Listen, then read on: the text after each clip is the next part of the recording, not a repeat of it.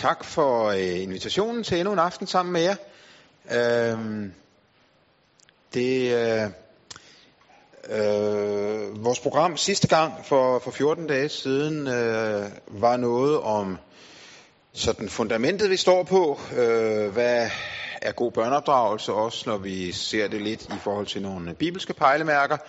Og så brugte vi en del tid på øh, øh noget med øh, den kristne oplæring, oplæringen i den kristne tro. Øh, og jeg har lige fået en sms i dag fra en nevø, jeg har øh, i Kolding, og jeg lige skulle ønske tillykke med fødselsdagen. Og skrev, at jeg skulle til Silkeborg i aften, så skrev han, at øh, podcasten bliver hørt nede i Kolding. Så øh, Silkeborg når, når vidt omkring. Øh, så øh, det er fint nok. Øh, jeg, synes, vi skal, jeg synes, vi skal bede en, en, en kort bøn, inden vi øh, tager fat på temaet for i dag. Gode Gud og far i himlen, tak for denne dejlige majdag, vi får af din hånd. Det er jo dig, der giver den her dag. Vi, øh, vi har ikke taget den selv, vi har ikke selv fortjent den. Du, øh, du giver os den. Øh, du giver os også den her anledning til at være sammen om et, et vigtigt tema.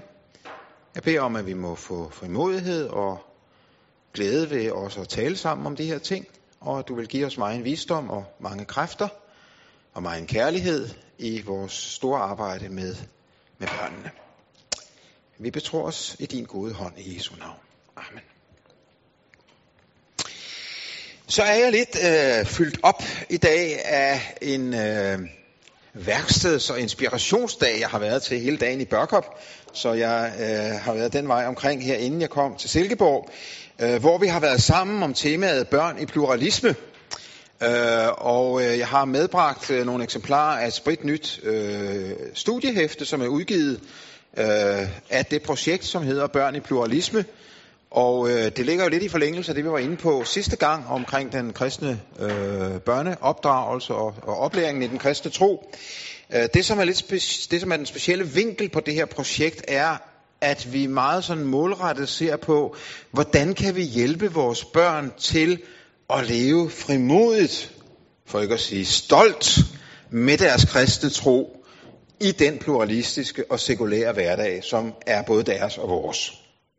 Det bliver jo øh, i større og større grad en udfordring, jo længere øh, sådan et hus som det her og de andre gudshuse, øh, I kommer i her i Silkeborg, øh, får afstand til det omkringliggende samfund, så bliver den problemstilling jo endnu mere betydningsfuld. Hvordan får vi hjulpet vores børn øh, til, til med stolthed og til med frimodighed at leve i den øh, kultur, som de, som de svømmer i, og de svømmer endnu højere i, end, end vi kommer til at gøre.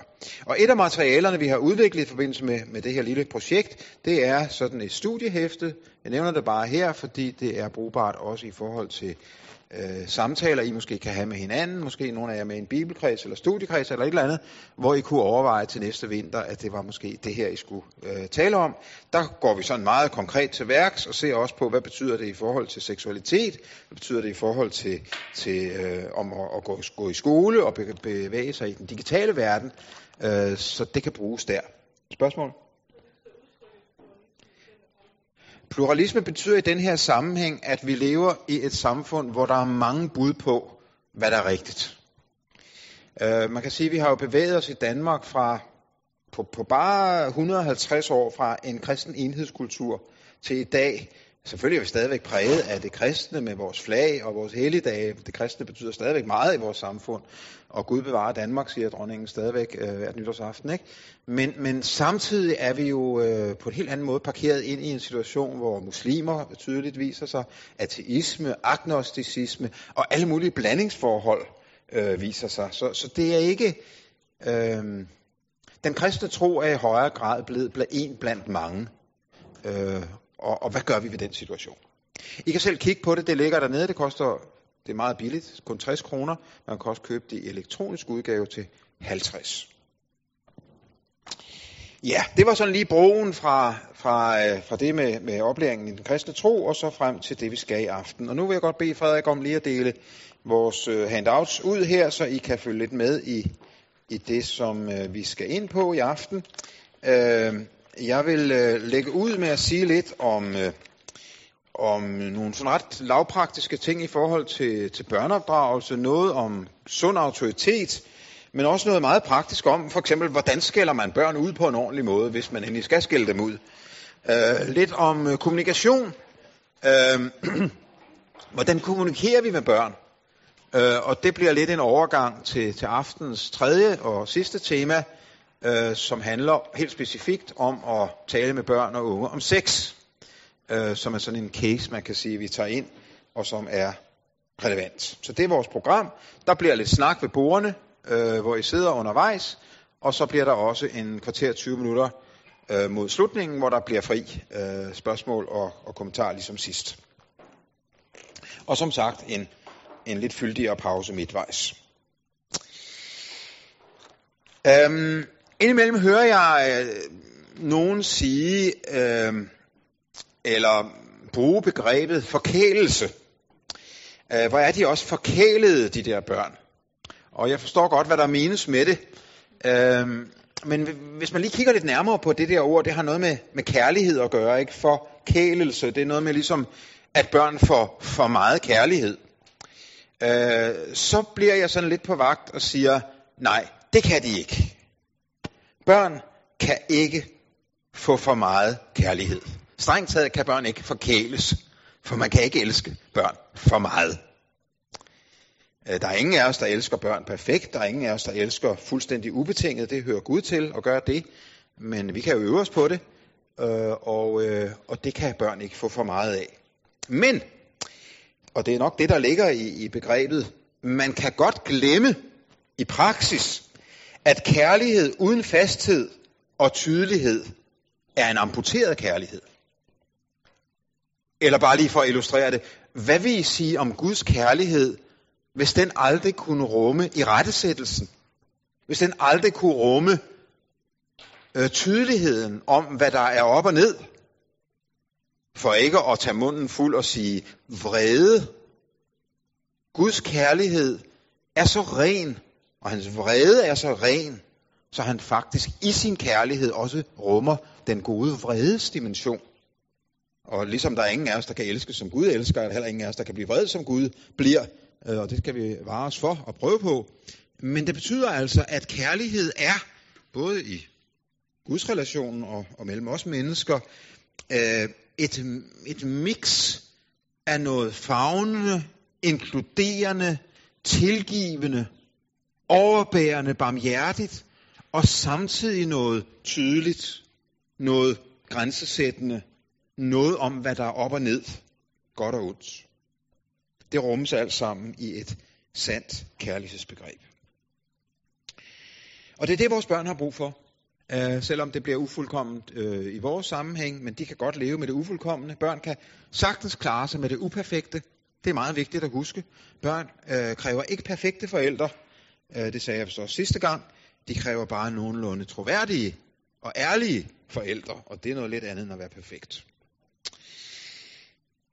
Det der med tydeligheden, det der med autoriteten, det der med, at der er ligesom noget, der er op og ned, øh, kan man illustrere øh, gennem en pære, som jeg har vist her.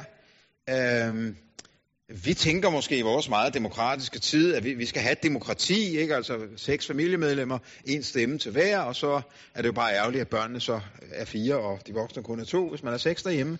Øh, men, men sådan er det ikke, eller ikke i praksis jo. Øh, der er det en pære, hvor vi som voksne har den tunge inde.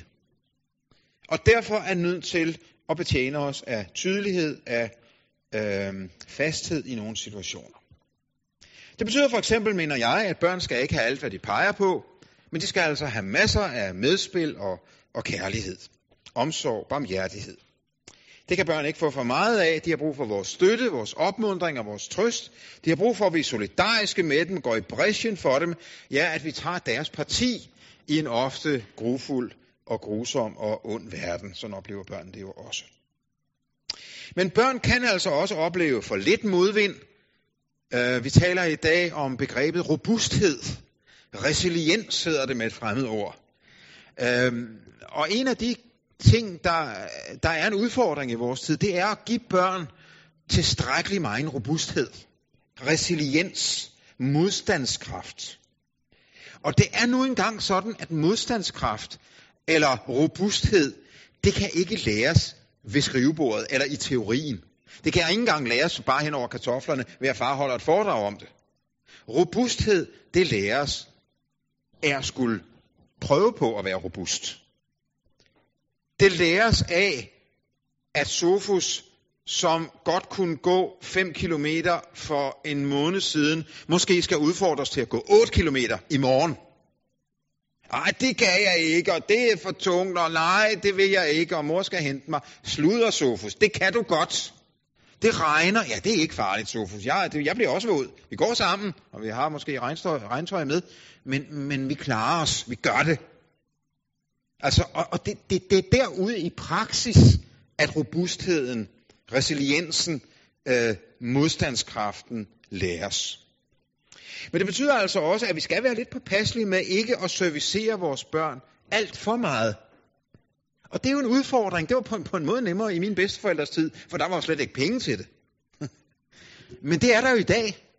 I dag har vi i princippet penge til både en 21 gears cykel og en iPad og sidste nye modetøj, der kan skiftes hvert halve år osv. I princippet har vi råd til det, så kan man måske spare lidt nogle andre steder. Så i dag er vi nødt til at øve os på at sige, nej, vi vil ikke, fordi vi tror ikke, det er godt for vores børn, give dem alt.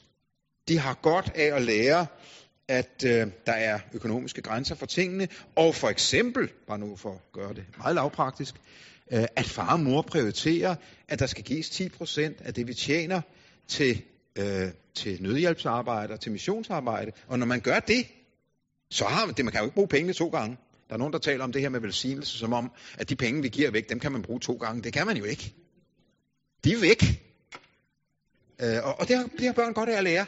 Ja, ikke fordi, jeg mener, at vi skal sidde og, og øh, udlevere alt om, hvad vi gør, men de har godt af at vide, at vi giver nogle penge til noget, som så gør, at så kan man altså ikke købe alt muligt andet. Så selvom vi ikke skal servere, øh, hvad skal jeg sige, sure frugter for vores børn, bare for de sure frugters skyld, så skal vi altså heller ikke altid beskytte vores børn imod al den modstand, som livet altid vil byde på. Vi skal nogle gange med fasthed og med, med, med tro på os selv og vores egne værdier våge, at vores børn øh, møder noget i livet, som gør lidt ondt. Men far er ved hånden, og mor er i nærheden, og vi skal nok klare det. Måske også et enkelt lille vidnesbyrd om, hvad far og mor selv har gjort. Hvad de selv oplevede, da de var unge, og måske der er et eller andet lille livstræk øh, fra dit eget liv, der kan bevidne, at du også selv har lært en robusthed. Og det kan børn godt øh, lære noget af og høre også øh, om de voksnes erfaringer. Det betyder, at vi øh, så også må arbejde med den mulighed, at øh, vi indimellem skal stille krav til børn. Øh, jeg har på jeres papir lavet sådan en lille, en lille øh, skala, eller hvad skal jeg kalde det, en lille øh, continuum, som kan vise lidt om, hvor vi er henne, øh, når vi øh, udfordrer vores børn. Når vi prøver at presse dem lidt, når vi prøver at træne dem lidt i robusthed. Det begynder i den milde ende over til venstre med opmundring. Ja, det er for eksempel, når man siger til sønnen der, øh, ved du hvad, jeg tror virkelig godt, at du kan gå 8 km i dag, når du gik 5 km for en måned siden. Jeg tror på dig. Jeg regner med dig. Vi gør det sammen. Det er opmundringen. Det er det, det, det der, øh, hvor, vi, hvor vi tager fat i, øh, i, i, i den positive og, og, og tillidsdimension. Så kan man stramme skruen lidt og komme med en anmodning. Så, så er vi ligesom, så er det ikke bare sådan en opmundring. Så, så lægger vi lidt af vores voksne autoritet i, at øh, sådan her øh, synes vi, det skal være.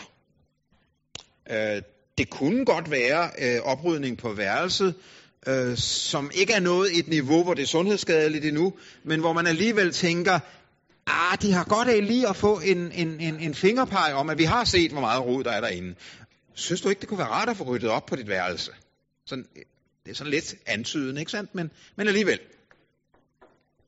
Hen til det næste begreb, som er formaningen, hvor vi lægger endnu mere af vores, af vores voksen, øh, hvad skal jeg sige, pondus i, i tingene. Vi er ikke kommet helt over til krav endnu, for de krav, der er ingen mulighed tilbage.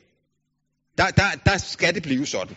Det er også derfor, man skal passe på ikke at komme med flere krav, end man er sikker på, der kan indfries. Formaningen Ja, det er for eksempel at sige til sin 15-årige søn, der kommer hjem øh, sent en aften, han har fået lov til at komme hjem klokken halv tolv.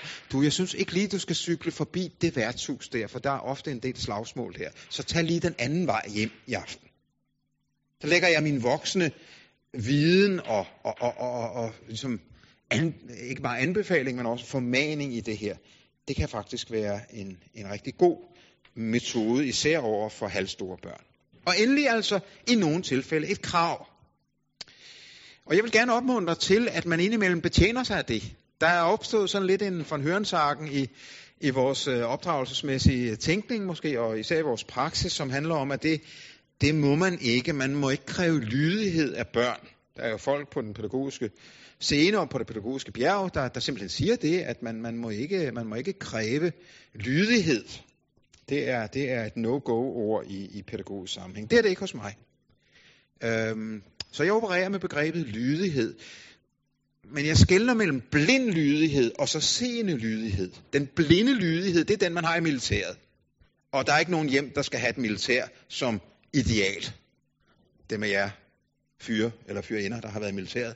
Øh, jeg må godt ligesom lægge den der stil øh, væk. Jeg har ikke selv været i militæret, så derfor er det nemt for mig at sige. Tak fri nummer. Øhm, men, men at der skal være plads til, at der indimellem er en, en lydighedsdimension. Det vil jeg gerne slå til, til, til lyd for. Det er altså den seende lydighed. Den, der ser barnet, og barnet ser mig, og jeg er klar over, at det, som jeg kræver nu, øh, det, det, det er okay at kræve.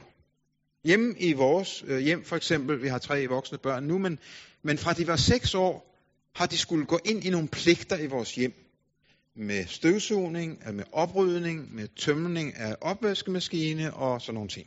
Og vaske lokummer ikke mindst. Især drengene, de skal lære at vaske et lokum. Det er altså simpelthen punkt 1 i dannelsen. Det er dem, der tisser det til, øh, så må det også være dem, der lærer at vaske det af. Og det har der altså ikke været, øh, det har der ikke været frit valg på hylderne hjemme hos os. Det er jo ikke alle tre børn, der har været lige begejstrede for det, men, men det, der, har ikke, der har ikke været nogen vej udenom. Det har været et krav.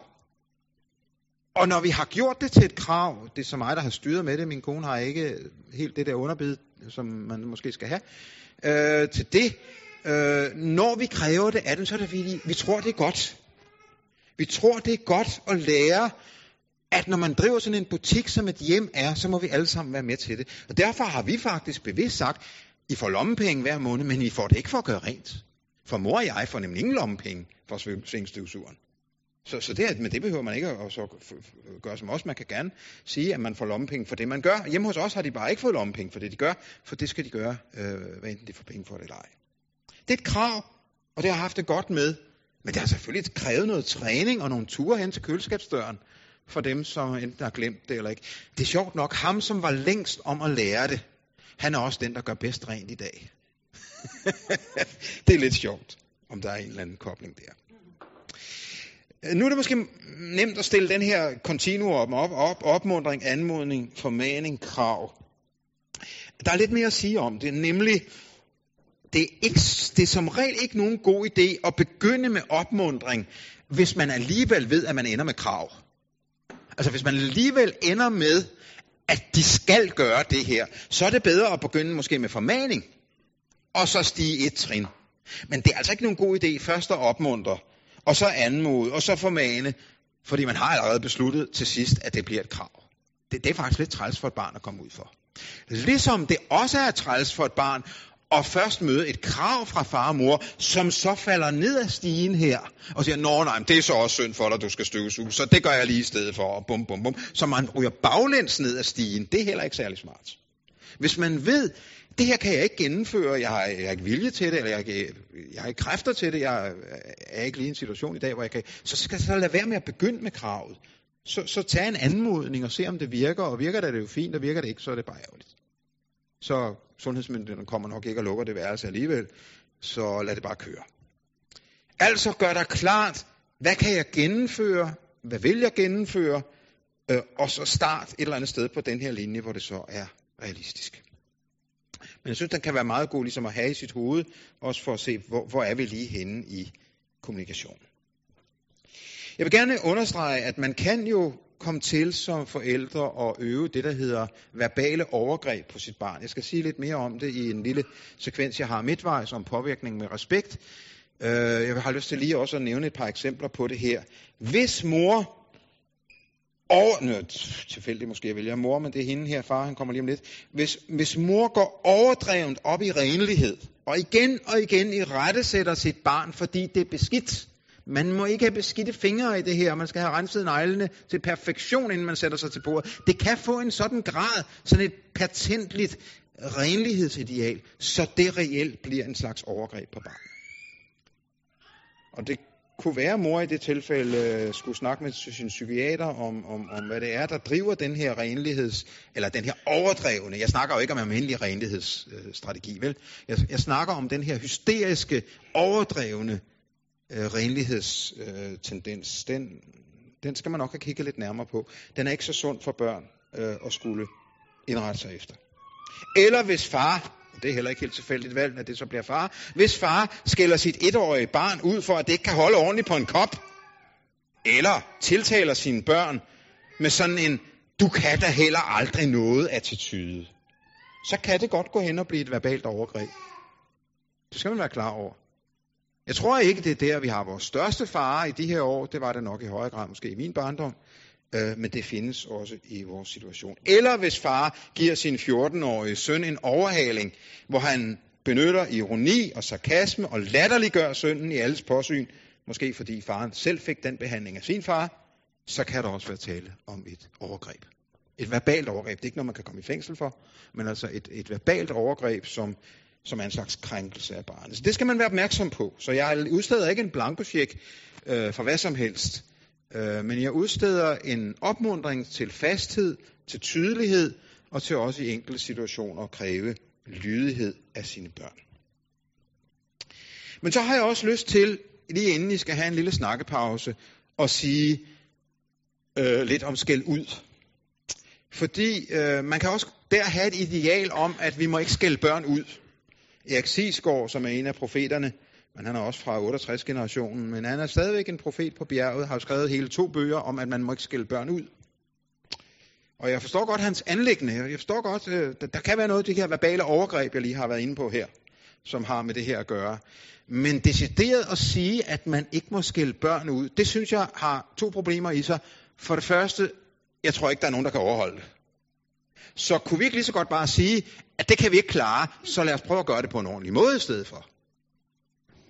Øh, og det andet er så, at jeg øh, nok ikke deler den, øh, hvad skal jeg kalde det, pædagogiske grundtænkning, som er Erik Sisgaards, øh, som har noget med menneskesyn at gøre, har noget at gøre med, om vi er, øh, om vi er rene på bunden eller ej. I virkeligheden har mit kristne menneskesyn lidt at sige her. Jeg tror, det er nødvendigt for os mennesker ind imellem at blive påtalt.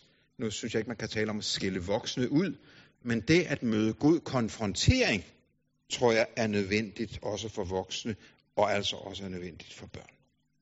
Men så kommer spørgsmålet, hvis man så af og til, det skal jo ikke være sådan hele tiden, men af og til skælder sine børn ud, så er der 10 ting, jeg ved godt, man kan ikke huske 10 ting, men nu kan vi lige kigge på den. 10 ting, man skal huske. For det første skal der mellem barn og forældre være tale om et nært og sundt og omsorgsfuldt forhold, som hverken er præget af misbrug eller vold. Selvfølgelig. Det er simpelthen forudsætningen for, at man overhovedet kan tale om at skælde ud på en ordentlig måde. For det andet, at skælde ud sker i afgrænset tidsrum, og ikke som sådan en konstant småskældende tone. Så man indimellem kan møde hos nogle forældre, der tænker, altså det at opdrage børn, det er jo gå og skælde ud hele tiden, så vi må hellere gå og skælde lidt ud for den sikkerheds skyld. Øh, det er træls. Jeg har været sådan et hjem på et tidspunkt, hvor der var en mor, en mor eller det var en mor, der gik og skældte ud hele tiden. Sådan lidt, lidt, ikke noget særligt seriøst, men bare hele tiden. Hold op, det var træls. Prøv at lade være med det. Skal I skælde ud, så får det gjort. Tordenvejr, bum, og så er det fint vejr bagefter igen. Øhm, det er meget bedre og meget nemmere at forholde sig til en sådan en småskældende øh, tone hele tiden. Så må skæld ud aldrig gå på barnets øh, person og væsen. Du er dum, eller du er altid uhøflig eller sådan nogle ting, men kun på afgrænsede handlinger eller ord eller undladelser. Og jeg ved godt, det er ikke så nemt at skille for os mennesker mellem, hvem vi er og hvad vi gør. Men skal man sige det sådan lidt firkantet, så må man skælde ud for noget, man gør eller ikke gør. Ikke for, hvad man er. Det kan blive et overgreb, hvis man bliver skældt ud for, eller skammet ud for, hvad man er. Øh, så det skal rette sig imod konkrete handlinger, ord eller undladelser, øh, og så være målrettet mod det. For det fjerde, at barnet aldrig skældes ud for noget, der skyldes umodenhed. Øh, børn må ikke skældes ud og kræves noget, som de ikke øh, er modenhedsmæssigt øh, udviklet til endnu, hvad enten det er at holde på en kop eller, eller andre ting. Så skal børn ikke skældes ud, når de allerede har erkendt det forkerte i deres handlinger, Øh, og der kan man faktisk skulle betale en pris som voksen, fordi man har sådan en lyst til at skælde ud. Men der skal man altså måske ikke bringe det offer ind imellem, at den lyst skal bare tøjles, for barnet har fundet ud af, at det var forkert, hvad jeg gjorde. Og så er det egentlig mere din trang til, i kender det godt, ikke? Dem af jer, som er sådan lidt temperamentsfulde, ligesom jeg er, der er noget lækkert ved at skille ud, ikke? Der er noget, der er noget kraftfuldt over det. Men der, der, der kan man altså øh, bringe det store offer og lade være med at gøre det, hvis barnet allerede har erkendt øh, det, jeg gjorde der. Det var forkert.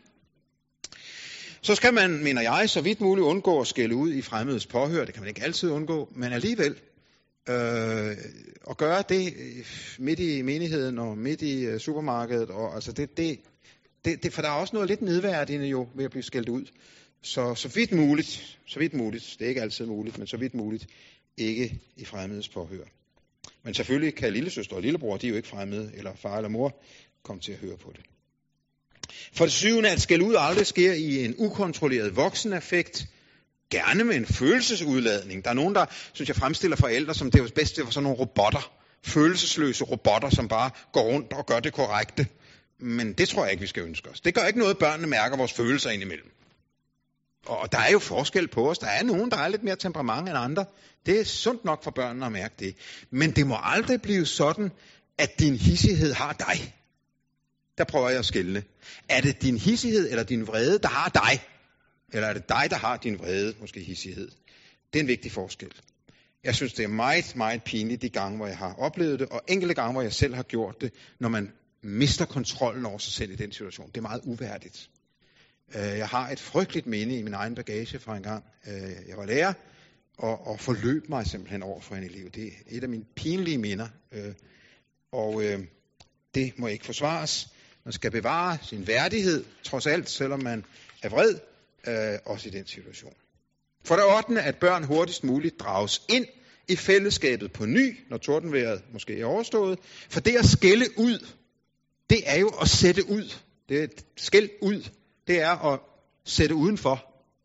Og derfor er det meget vigtigt, når tordenværet er overstået, og, og Sofus lige har sundet sig lidt, måske, øh, og vi selv lige har sundet os lidt, en halv time efter, så gør vi alt, hvad vi kan for at sige, nu, nu er nu, nu er det her væk, og, og vi, vi begynder på en frisk. Drage ind igen, og markere igen. Vi bærer ikke nag. Det må man aldrig gøre som forældre. Uh, vi bærer ikke nag. Nu er det overstået. Vi har afhandlet det der. Og så er vi, så er vi tilbage i normal situation igen, og det har børn rigtig godt af at mærke. For det, for det niende, at tilgivelse altid skal ligge gemt som en både implicit og eksplicit del af, af det, der bliver påtalt øh, ikke mindst i et kristent øh, forståelse er det uhyre vigtigt, at tilgivelsesdimension øh, er til stede, og det er den både for børnene og for de voksne. Det er også vigtigt, at man som voksen kan sige undskyld. Øh, det skal man forhåbentlig ikke komme ud for at gøre dagligt, så synes jeg nok, det er lidt for meget. Øh, men det er rigtig vigtigt, at børn oplever, når det er nødvendigt, forhåbentlig en sjælden gang, men når det er nødvendigt, at også vi kan sige undskyld og bede om tilgivelse øh, for noget, vi har gjort forkert. Det kan være et løfte, vi har aflagt, som vi har brudt, eller noget andet. For det tiende og sidste, at den voksen giver en uforbeholden undskyldning til barnet, hvis det viser sig bagefter, at barnet faktisk var uskyldigt i det, der var sket, at det var storebror, der havde klippet det der hår af dukken, eller hvad det nu er, øh, eller revet andre sandblad stykker, øh, så må man bare sige, at det, det, må jeg bare, det må jeg bare sige undskyld for. Jeg, jeg, du, skulle ikke, du skulle ikke have, have været skældt ud i den situation.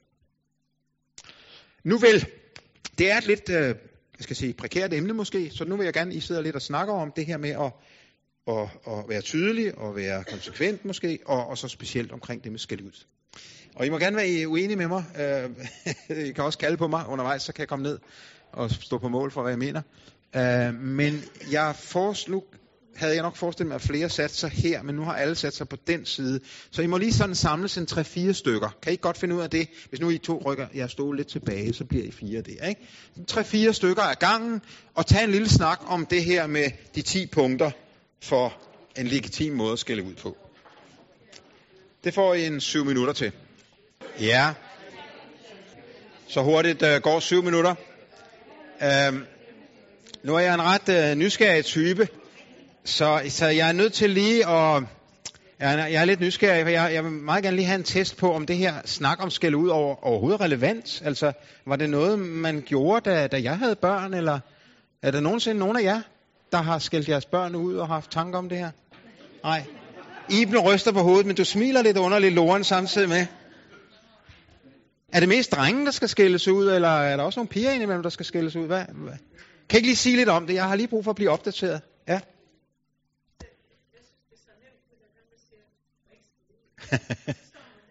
Ja. Ja. Ja, ja. Og jeg tror nemlig, du har ret. Der er så mange forældre, der unødigt går og har dårlig samvittighed, fordi XI går og mange andre har lært. Og det er simpelthen ikke realistisk, mener jeg. Det er, ikke, det er simpelthen ikke. Det holder bare ikke i den praktiske verden, at man kan undgå det. Så lad os hellere spørge, hvordan gør vi så på en ordentlig måde, når vi nu ikke kan undgå det alligevel. Så du siger altså også, at det indimellem er relevant. Ja vel, tak. Det glæder mig. Ja. Ja.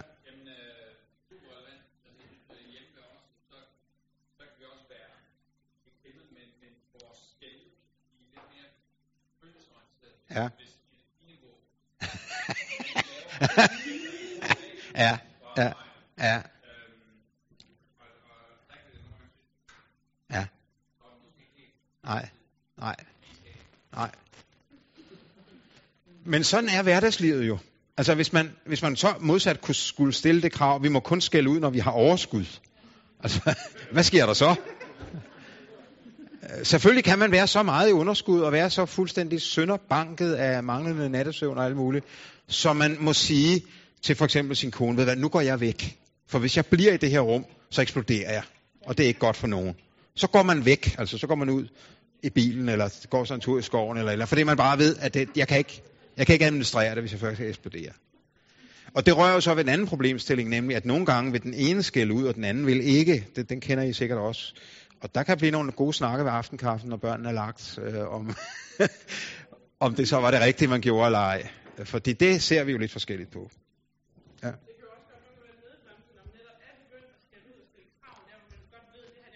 Nej, nej. Ja, ja.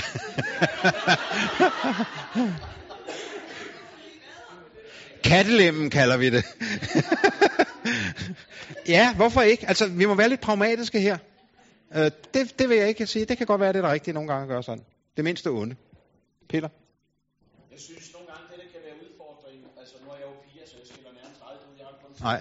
forhold til det det Ja vel, ja. Det siger præsten i kirken, ja. Og, øh, og der vil jeg sige, det er, det er, det er sådan virkelig, hvor, hvor jeg er mest træt af mig selv, når jeg skælder ud. Det er virkelig, når jeg kan høre min egen mor eller far. Ja. Mm, ja. Og jeg tænker lidt, det var ikke, Ja. ja. de skulle dø med mig. Jeg har, jeg har sådan en hvor jeg tænker Ja. sådan, en del af det, jeg har lært hjemmefra, det skal videre, og det skal jeg give væk. Og så er der noget, det skal dø, for det skal Ja. børn ikke udsætte. Nej, nej. Og så kan man lige så selvfølgelig kender det, man kan, man, man kan høre sin egen stemme, men det er alligevel ens far eller mor, der Ja. med? Og, Ej, det er træls.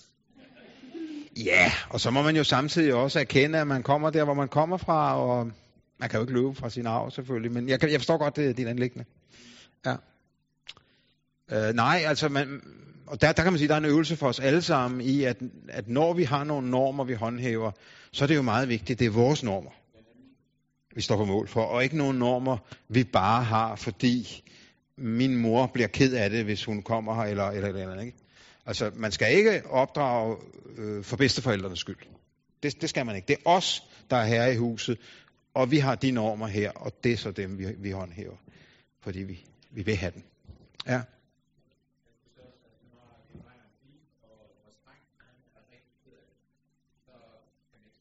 Nej, nej. Ja. Det, okay. Ja. Jo, og der er så stor forskel på børn. Øh, nogle kan faktisk holde til en del øh, skal ud, og andre skal man jo næsten ikke hæve stemmen, så begynder de at græde. Og det skal man jo også tage højde for. Det, det, det er jo det er jo derfor, det gælder om at lære sine børn at kende, fordi så ved man også, øh, hvad for en grov eller fin fil, de skal have med. Ja. Fint, godt. Men det var, det var nok til lige at få mine brækker til at, at falde lidt på plads. Nu lidt, øh, inden vi tager en, en længere pause, det gør vi cirka 10 minutter over, øh, lidt om kommunikation med børn. Øh, og dermed lidt om børns følelser. Det leder hen også til det sidste, vi skal se på omkring seksualitet øh, i aften, men, men først lidt generelt om det her med, med kommunikation med børn, og dermed også omkring øh, børns øh, følelser, for det har meget med hinanden at gøre. Det er jo sådan, at vores menneskelige følelser, for eksempel ængstelse, vrede, tristhed, glæde, overraskelse, har med vores krop at gøre. Det er derfor, der er noget, der hedder kropssprog. Og det er derfor, der er nogen, der faktisk kan blive rigtig, rigtig dygtige til at aflæse mennesker gennem deres kropssprog, fordi vores krop afslører rigtig meget om vores følelser. Vores følelser og vores krop er faktisk meget nøje koblet sammen. Vi får ondt i maven, når vi er nervøse. Vi rødmer, når vi bliver flove. Vi får gåsehud eller hjertebanken, når vi bliver bange. Vi øh, øh græder, når vi er kede af det. Vi sænker blikket, når vi har dårlig samvittighed. Vi flygter, når vi bliver bange. Vi skærer ansigt, når vi har smerter. I kan selv blive ved. Masser af eksempler på, at følelser sætter sig i kroppen, også på voksne og endnu mere på børn. Og det skal man være klar over, når man snakker kommunikation med børn, at børns øh, krop og børns følelser er endnu nøjere knyttet sammen, end det er for os voksne. Børns følelser sidder så at sige udenpå. Og det ved I alle sammen som fædre og mødre, når I har lært jeres børn at kende, og mange især mødre kan allerede fra spædbørns øh, niveauet aflæse øh, deres barns øh, følelser øh, ud fra nogle kropslige reaktioner. Og det er jo ikke underligt, når man sådan lige tænker efter.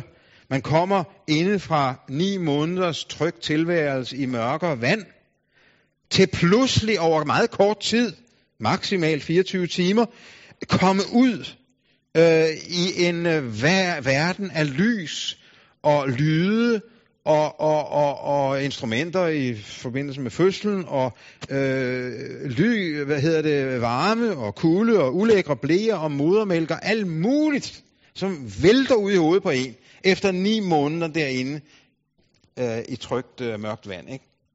Øh, det er klart, at det kræver da, det kan man da sige sig selv, det kræver øh, en mindst en fast person at relatere til, hvis man skal klare det. Og hvis man skal kunne magte og administrere det følelsesbombardement, som sådan en omstilling er. Det betyder også, at børns følelsesliv, ja i virkeligheden er de jo aktiveret allerede også inden fødslen, men i høj grad efter fødslen, øh, der har barnet et enormt behov for nær tilknytning til mindst et stabilt, livserfarent medmenneske for at turde overhovedet give sig i kast med den verden, der er så fyldt af indtryk, som den er. Øh, den kendte engelske øh, psykolog og forsker Bowlby har jo om nogen øh, dokumenteret, hvor utrolig meget denne ene eller disse to nære omsorgspersoner er for barnets hele videre liv. Øhm, og enhver af jer, som har truffet børn, som har været omsorgsvigtede fra de var spæde og træffer dem som toårige, kan jo se, at de er allerede spoleret. Altså helt, helt realistisk. Der er allerede hos et toårigt, allerede som et, et, hos et etårigt barn, der har været omsorgsvigtet, øh, nogle veje, der ikke går baglæns. Og, øh, og det er jo frygteligt og, og skræmmende at tænke på, men, men sådan er det. Så stor betydning har denne ene eller disse to nære øh, omsorgspersoner for barnets tillid til den verden, det kommer ind i. Så bliver barnet lidt ældre, og øh, det følelsesmæssige følger jo med hele vejen op, og jeg har lyst til kort lige at referere til en gammel klassiker på det her felt, en, øh, en amerikansk øh, øh, opdragelsestænker, som hedder Ross Campbell, som har arbejdet med tanken om, at alle børn har en følelsesbeholder. Øh, en beholder, som hele tiden skal fyldes op, fordi den tømmes i mødet med, med den her verden og alle dens udfordringer. Og derfor har især små børn brug for, at deres følelsesbeholder bliver fyldt op hele tiden. Og Ross Campbell, han er amerikaner, så derfor har de altid sådan nogle smarte fire punkter, øh, siger, at det sker primært på fire måder. Øh, og dem har jeg lyst til lige at nævne for jer, for jeg synes stadigvæk, de er øh, relevante. Den første måde at følge barnets følelsesbeholder op på, det er gennem øjenkontakt. Jeg var altså bevidst en far. Det kunne jo selvfølgelig også have været en mor. Øh, jeg synes faktisk, det er et ret godt billede, det der, øh, som øh, siger noget om, og det ved I alle som forældre, hvor tidligt denne her øjenkontakt skabes, og hvor stor betydning den har. Ikke bare for babyen, men også for barnets liv i de første år, og som end også senere hen. Øjnene er jo sjælens spejl. Øh, det betyder, at øh, du ser et menneske ned i sjælen, når du ser det i øjnene. I en eller anden grad i hvert fald.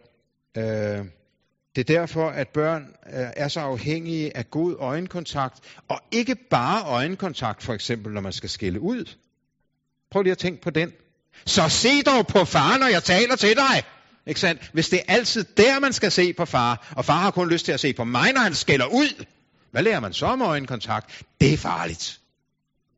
Men man kan bære en øjenkontakt, indimellem, som er alvorlig, hvis man 10 eller 20 eller 50 gange har oplevet, at den var god, at der var varme i fars blik, at han så mig, fordi han elsker mig, fordi han glædes ved mig.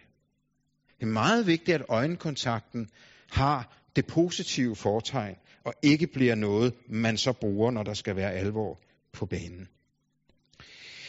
Øhm, så derfor er det helt elementært, og det, det, det kan jeg godt lide ved den her tænkning, meget lavpraktisk. Husk at se jeres børn i øjnene. Når I taler til dem, når I sidder ved bordet. Det betyder faktisk også noget, når man står her og holder foredrag. At man, jeg kender en præst, han kigger altid op i det hjørne der, øh, når han, øh, og det, det, det kan man godt gøre, men øh, det er meget vigtigt, at man øver sig på øjenkontakt. Ja. Der er altid undtagelser, Peter, og øh, der, så, har man andre, så har man andre strenge at spille på. Øh, overfor børnene er det her en øh, vigtig pointe. Den fysiske kontakt er det andet, Ross Campbell nævner. Og en tid, hvor der er forfærdelige eksempler med overgreb og øh, incest og mange andre ting, må vi altså for alt i verden ikke falde i den grøft, at vi er også bange for at røre ved børn. Øhm, det gælder også børn, der ikke er dine egne. Jeg er selv børneklubleder. Og jeg gør altså med god samvittighed, øh, giver øh, dem en strøg over håret, eller et nus på kinden, eller et eller andet. Øh, fordi jeg ved, at det her betyder noget for børn.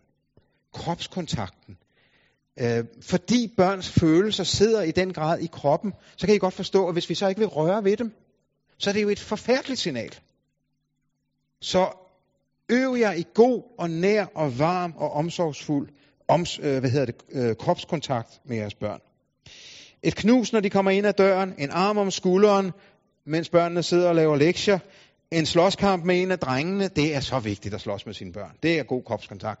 Jeg gjorde det indtil min ældste, han den mellemste, men han er også øh, lidt tung i det, knækkede et ribben på mig, så tænker jeg nu, øh, nu må det være nok med de slåskampe der. Men i hvert fald indtil da. Øh, noget fysisk øh, power på, især for os mænd. Øh, jeg har elsket, jeg har set en del af fjernsyn sammen med mine børn, og skrædderstilling. Jeg går lige og sidder i skrædderstilling. Man kan have rigtig meget god øh, kropskontakt her med et barn hernede. Og så nusse ører og meget andet undervejs, mens man ser øh, børnefjernsyn for eksempel. Øhm, og så er det klart, at der kommer et tidspunkt, når de bliver op omkring puberteten, hvor de gerne lige vil have en distance. Og der er det selvfølgelig meget vigtigt, at man respekterer det, og ikke insisterer på, nu har jeg været på kursus, så jeg har lært, så kom lige her min 14-årige og sæt dig her. Det går jo ikke. Men når de så kommer hjem fra efterskole, så kaster de sig jo i favnen på far igen, og så vil de igen nusses, og bum, bum, bum, og så skal man stille op til det. Men når man er et, et lydhørt menneske, og en lydhør far eller mor, så ved man også godt, øh, hvornår det er tid at både bide til bollen og lade være. Koncentreret opmærksomhed er det næste, det tredje, som øh, Ross Campbell nævner. Altså det forhold, at vi simpelthen øh, er bevidst og koncentreret nærværende om et barn. Måske bare nogle få minutter, men så er det virkelig i de øh, få minutter. Det er noget, børn har en sær evne til at aflæse. Og det kan man øh, se ud af følgende situation. Du ligger på gulvet og leger med togbanen sammen med dit femårige barn. Lidt længere hen på gulvet ligger dagens avis, som du ikke har fået set på endnu, så du sørger for at bygge togbanen hen imod avisen. Og tror, at du kan smugkigge i den, samtidig med, at du fortsat leger med togbanen. Men så går der ikke mange sekunder, hvor du har læst de øverste overskrifter, før den femårige siger, far, hvorfor er du ikke med i lejen mere? Børn har en sær evne til at aflæse det her nærvær eller ikke nærvær. Så derfor skal vi altså hellere være på, når vi er på, og så sige, nu går far ud af lejen, for den der avis, den må jeg have læst. Det kan børn meget bedre leve med. Så har vi leget nu i 8 minutter, og jeg har været nærværende i de 8 minutter, men så kan jeg også med god grund sige, og nu skal far læse avis, så du bygger selv videre. Man kan også gøre det i endnu, øh, hvad skal jeg sige, mere omfattende grad. Jeg har haft det sådan med de to yngste af mine børn, at jeg har, har lavet et døgn om året, hvor bare øh, hende eller ham, som det drejer sig om, øh, der har vi været afsted sammen. Det er nemt med drengen, der behøver man jo næsten ikke have noget med, bare et, ej, ikke engang et par ekstra underbukser, vel? Bare en dåse makrel og en stak Anders Sandblad og, og nogle penge selvfølgelig. Øh, så kan man sådan set, øh, så kan man komme langt. Øh, især med, med min dreng, som i dag er voksen, øh, var det i en periode meget, meget vigtigt. Da han fik det der, han er omgivet af to piger og lidt en sandwich der, øh, at han fik det der døgn bare, bare med far. Øh, det, har jeg, det har jeg aldrig fortrudt, at jeg gjorde. Øh, jeg havde en sjov oplevelse med det, fordi jeg tænkte, Nå, men så skal vi jo ligesom ud sammen, og, og, og så skal vi jo snakke en hel masse om de store ting. Altså, vi kender de tre store ting i livet. Det er jo er jo fodbold øh, og kvinder og Gud øh, for os mænd. Øh, så skal vi have snakket om det. Om Gud, om kvinder og om fodbold. Øh, men knægten læser bare om på bagsædet og læser Anders Andblad. Skal vi ikke snakke om? Nej, det er fordi, altså så nøjsomme er børn jo på en måde. Det er bare det. Du og jeg, Alfred. Ja, det skulle jeg mene. Vi kender vores Emil fra Lønneberg, ikke? Det er jo synd, at han ikke er, det ikke er far, der er med ude at svømme. Men når nu far ikke vil, så er Alfred trods alt en god erstatning. Dyre York. Og det, det må jeg bare meget varmt anbefale. Også, også altså, så, så det er en far sammen med en, med en pige, eller, eller en mor sammen med, med en dreng. Men i hvert fald, at man indimellem laver nogle, nogle, nogle af den slags... Det kan jo også bare være en enkelt eftermiddag, hvor man tager... Og så er det bare os to. Øh, de her tre timer. Og det kræver måske lidt i kalenderen, men jeg må varmt anbefale det. Der bliver virkelig tanket op i følelsesbeholderen. Og så er den fjerde ting, den vil jeg ikke komme så meget ind på her, men der nævner Ross Campbell faktisk disciplin. Ikke straf, ikke det der med, at, øh, at der skal skældes ud og sådan noget, men, men disciplin, det der forhold med, at der er regler, der rammer helt konkret i vores mobiltelefontid. Alle lægger deviceren i den her bakke, når vi spiser. Far gør det, mor gør det, og alle børnene gør det. Og selvom den ringer derhen, så lader vi den ligge. Far lader den ligge, mor lader den ligge, børn lader den ligge. Hvis det er det, man vil, det har jeg ikke sagt, at man skal, men hvis det er det, man gør, så, det, så, så, så har man en ting, hvor man disciplinerer familien, og som sender et signal om, at I betyder, I børn, I betyder så meget for os, så vi gider tage kampen for det her. I har min rengøringsturnus igen. Det, det er jo ikke fordi, øh, altså, der, der er også en del bøvl ved det, ikke? Men, men vi, det betyder så meget for os, at vi får disciplineret det her, at vi, tager, vi gider tage kampene med jer om at få gjort det her. Det sender et signal om, at vi holder af jer. Vi gider tage kampene for det, vi mener, der er godt og vigtigt her i livet. Og det fylder også følelsesbeholderen op på sin egen lidt bagvendte måde. Øhm, en sidste ting, inden vi øh, holder en lille pause. Øhm, I vores kommunikation med børn, har vi det nogle gange med, at vi i stedet for at bekræfte deres øh, følelser i kommunikationen, prøver at benægte deres følelser. Altså, vi sidder og læser klassikeren mm, Astrid Lindgren, kan vi bare sige, for nu at tage noget, der er oplagt. Og så siger barnet, det er en dum historie. Og jeg er jo dansklærer, og jeg ved lidt om kvalitet og litteratur, så jeg siger, nej, det er ikke nogen dum historie, for det er Astrid Lindgren, der har skrevet den, ikke også? Og barnet aner jo ikke, hvem Astrid Lindgren er. Men det, det siger jeg. Det er ikke nogen dum historie, det skal du bare lige vide. Eller barnet siger, øh, jeg er så bange, far, for den grønne slange ind under sengen. Og far siger, pjat med dig. Der findes ikke grønne slanger, og slet ikke ind under din seng. Godnat. Ej, det er lidt fortegnet. Men jeg forstår, men, men de rammer en på et eller andet blødt punkt. Øh, de, rammer mig på det der med, at det er en dårlig historie, for det ved jeg, at Astrid Lindgren ikke er. Og jeg ved, at grønne slanger ind under sengen, de findes ikke. Og jeg, jeg... Så, så man kan godt ligesom falde i den der grøft og sige pjat med dig. Og det er ikke fordi, man altid skal være så pædagogisk, for det har jeg faktisk også lidt allergi overfor. Men der er faktisk en del situationer, hvor man faktisk kommer længere ved at tage den øh, om man så må sige, lige, lige på sparket. Altså, hvad er det, der gør, at du synes, det er en dårlig historie? Kunne man jo lige, ikke? Man tæller lige til 10, og i stedet for at komme med det der udbrud, man... Hvad er det, du synes, der gør det til en dårlig historie? Og så kan barnet ligesom få lov til at sige det, og så kan du sige lidt, og på en eller anden måde kan barnet så bedre rumme måske den videre læsning. For eksempel, at far siger, men Altså, jeg synes faktisk selv, det er en rigtig god historie. Det er ikke bare fordi, det er Astrid Lindgren, men fordi det synes jeg faktisk, det er. Så nu skal vi i hvert fald lige læse færdig i dag. Så må vi lige se i morgen, for eksempel. Eller med den grønne slange. Okay, men ved du hvad, skulle vi så ikke selv øh, nu tage hinanden i hånden, og så kravle ind igen nullermænderne, og se om der er en grøn slange derinde. Så bliver man helt grå på maven af nullermænd, men det gør ikke så meget. Så er vi derinde sammen, og barnet øh, oplever, måske et 5-6-årigt barn, oplever, at far gider det her, og der var ikke nogen grøn slange, og så er det ligesom nok nemmere dagen efter. Så kommer man ikke så hurtigt til at tænke på, at der måske er en grøn slange også dagen efter, for far og jeg var jo derinde i går og se, der var ikke nogen.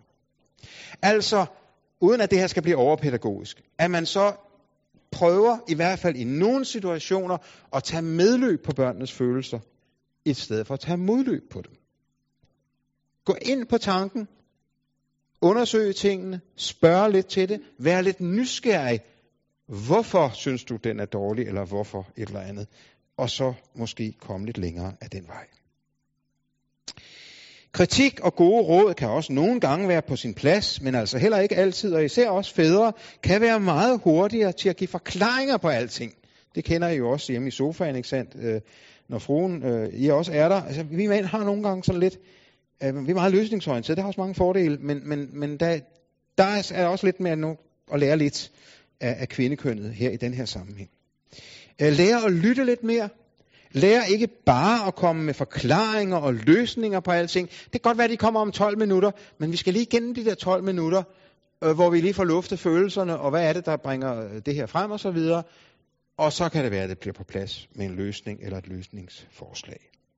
Og jeg vil gerne understrege, at man kan godt øh, være imødekommende over for børns følelser og forsøge at forstå dem, uden at man så accepterer et hvert følelsesudbrud.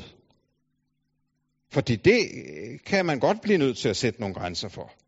Altså når Esben kommer hjem fra skole og kyler sin taske ind i køkkenet, så alt indholdet af tasken flyder ud, fordi han er sur på, at han har skulle cykle hjem i regnvejr, så kan man godt sige med bestemt stemme, Altså Esben, jeg synes også, det er surt at cykle i regnvejr. Men det giver dig altså ingen ret til at køle din skoletaske ind i køkkenet på den måde. På en side, ja, jeg kan godt forstå, det er surt. Jeg kunne selv finde på det samme. Men du må lære en disciplinering, der hedder, sådan kyler man ikke under nogen omstændigheder med sin skoletaske. Selv når man har cyklet i regnvejr. Øhm, det er ikke altid, man formår det her, øh, og det skal man heller ikke altid formå øh, men prøv alligevel at øve på det, så vi kan være øh, lidt barmhjertige og lidt imødekommende over for, for, for de følelser, børn har, men altså ikke altid give lov til et hvert øh, udtryk for de følelser. Ja. Ja. Ja. Og ja, der må man generelt sige, jo yngre de er, jo mindre evne har de jo til at styre deres følelser og følelsesudtrykkene. Så jeg vil også sige, øh, men også selv to, tre, fire år, der, der kan være nogle steder, hvor man, hvor man må sige, øh, altså, men det, det kan være godt, det kan være lang tid. Jeg havde øh, søn, han, han smed om som øllebrød for eksempel. Det kostede jo mange ugers træning, at selvom man altså ikke lige brød sig om øllebrøden, så kunne vi ikke gå og gøre stuen ren hver en, fordi han kylede øllebrøden rundt i bøger og reoler og tæpper alle vejen. Det kræver nogle ugers træning, men, men det er jo i virkeligheden over for den to-tre-årige at sige, jamen, det kan godt være, at du er træt af et eller andet, du er sur over et eller andet, men, men det går altså ikke at kylde om med øllebrøden på den måde. Men det skal, og det er en, en vigtig pointe, det skal være aldersbestemt. Og man skal være klar over, at, at små børn har lavere, jo, jo yngre de har, har lavere evne for at styre deres følelsesudbrud. Det er klart.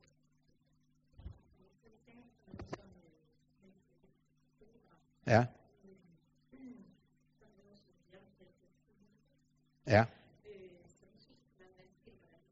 Ja. Nej. Og forpester stemningen. Ja. Ja.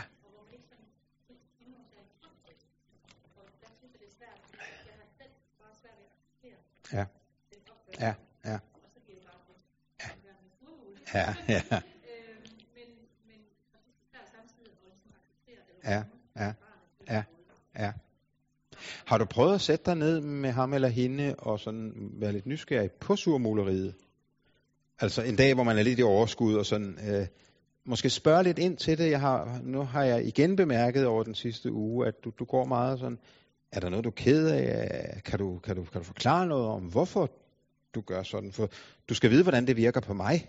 Det kan barnet jo nogle gange have godt af at vide. Ikke at det er forkert, men du skal vide, hvordan det virker på mig og på os andre i familien, at, at du spreder en stemning, der... Men du kunne måske godt være lidt nysgerrig på at finde ud af, om der var noget bag ved det. Og? Ja, det bliver det, det. Vi er jo forskellige, og nogen skal have lov til at være lidt mere stille typer end andre, og nogen skal måske have lov at surmule på et eller andet niveau, øh, det vi kalder surmule. Det er måske en form for melankoli, det er måske sådan lidt en form for, mm, ja, lidt mere en måde at være på. Øh, og hvis man hele tiden der bliver pæset for, at du skal være glad, eller så kan man godt til sidst gå og føle, at jeg er meget forkert, siden jeg er sådan et lille melankolsk barn, for eksempel.